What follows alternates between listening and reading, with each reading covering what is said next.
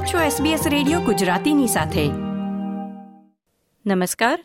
બુધવાર બીજી નવેમ્બર બે હજાર બાવીસના મુખ્ય સમાચાર આપ સાંભળી રહ્યા છો. નીતલ દેસાઈ પાસેથી SBS ગુજરાતી પર. આજના મુખ્ય સમાચાર. સિડનીના ઝૂમાં પાંચ સી, પિંજરામાંથી નાસી છૂટ્યા. ટેફ શિક્ષકો ચોવીસ કલાકની હડતાલ પર. મેલબર્ન કપના જોકીને વીસ હજાર ડોલરનો દંડ.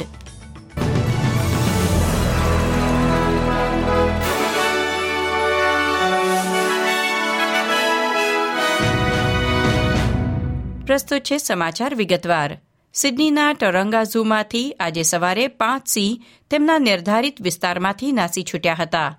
ઝૂને તાત્કાલિક લોકડાઉન કરવામાં આવ્યું હતું અને એક સિંહ અને તેના ચાર બચ્ચાની શોધખોળ શરૂ કરવામાં આવી હતી.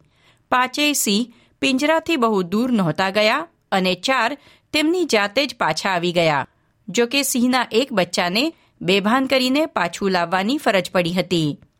પ્રાણી સંગ્રહાલયના પ્રવક્તા સાયમન ડફીએ જણાવ્યું કે સિંહ પિંજરાની બહાર નીકળ્યા અને દસ મિનિટમાં જ પાછા આવી ગયા હતા, પરંતુ કેવી રીતે બહાર નીકળી શક્યા તેની તપાસ ચાલી રહી છે. ન્યૂ સાઉથ વેલ્સના અંતરિયાળ વિસ્તારોમાં આજે ફરીથી પૂરની ચેતવણી છે. અતિવૃષ્ટિને પગલે છલોછલ ભરાયેલા બંધમાંથી પાણી છોડવામાં આવી રહ્યું છે, જે પહેલેથી જ બે કાંઠે વહી રહેલી નદીઓમાં પૂરની પરિસ્થિતિ વિકટ બનાવશે. કેટલાક કેચમેન્ટમાં સોમવાર અને મંગળવાર દરમિયાન નેવું મિલીમીટર જેટલો વરસાદ પડ્યો હતો, જેના કારણે પાણી ઉપનદીઓમાં અને ડેમમાં વહી ગયું છે. રાજ્યના સૌથી વરિષ્ઠ વોટર એક્ઝિક્યુટિવે જણાવ્યું કે ચાલુ વરસાદ અને પૂર વચ્ચે ડેમમાંથી પાણી છોડવાનું સંચાલન કરવું અત્યંત પડકારજનક બની ગયું છે. એસસીએસએ તોફાની પવન વિશે પણ ચિંતા વ્યક્ત કરી છે. વોલગેટ અને બ્રોકન હિલ ખાતે ત્રાણું કિલોમીટર પ્રતિ કલાકની ઝડપે પવન ફૂંકાયો હતો. બીજી તરફ નવેમ્બર મહિનામાં ક્યારેય ન નોંધાઈ હોય તેવી ઠંડી પણ સિડની સહિત ન્યૂ સાઉથ વેલ્સના અનેક ગામોમાં પડી છે. સિડનીમાં છેલ્લા સોળ વર્ષમાં પ્રથમવાર નવેમ્બર મહિનામાં અગિયાર ડિગ્રી સેલ્સિયસ તાપમાન નોંધાયું છે અને સ્નોઈ માઉન્ટેનમાં પાંત્રીસ સેન્ટીમીટર બરફ પણ પડ્યો હતો.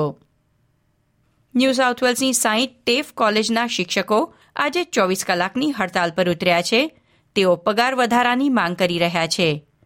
ન્યૂ સાઉથ વેલ્સ ટીચર્સ ફેડરેશને જણાવ્યું કે સરકારે નવા કરારમાં મૂકેલી શરતો હકીકતમાં શિક્ષકોના પગારમાં કાપ મૂકે છે. તેનાથી હતાશ થઈ શિક્ષકો હડતાલ કરી રહ્યા છે.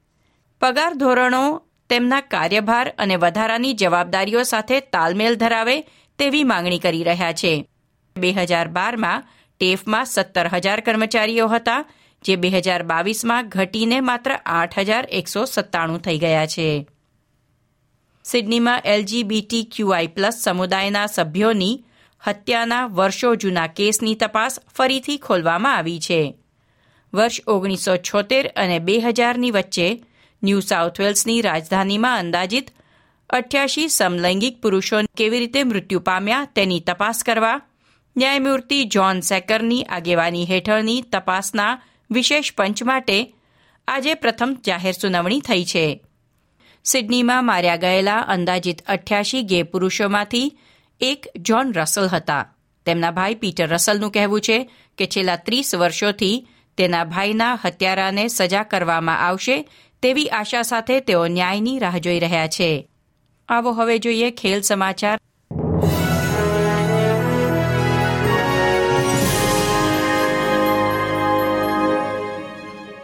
મેલબર્ન કપ રેસમાં ભાગ લેનાર પેટ્રિક મલોનીને વીસ હજાર ડોલરનો દંડ કરવામાં આવ્યો છે. રેસમાં છસો મીટરના અંતરે ત્રણ ઘોડેસવારો માટે અડચણ ઊભી કરવાના આરોપો સ્વીકાર્યા છે. પેટ્રિક મેલોની પર રેસિંગ વિક્ટોરિયાએ આગામી પંદર રેસમાં ભાગ લેવા પર પ્રતિબંધ પણ મૂક્યો છે. નાણાં વિષયક સમાચારોમાં આજે એક ઓસ્ટ્રેલિયન ડોલરની કિંમત છે. ત્રેસઠ પોઈન્ટ નવ અમેરિકી સેન્ટ અને ભારતીય ચલણમાં બાવન રૂપિયા અને ત્ર્યાસી પૈસા.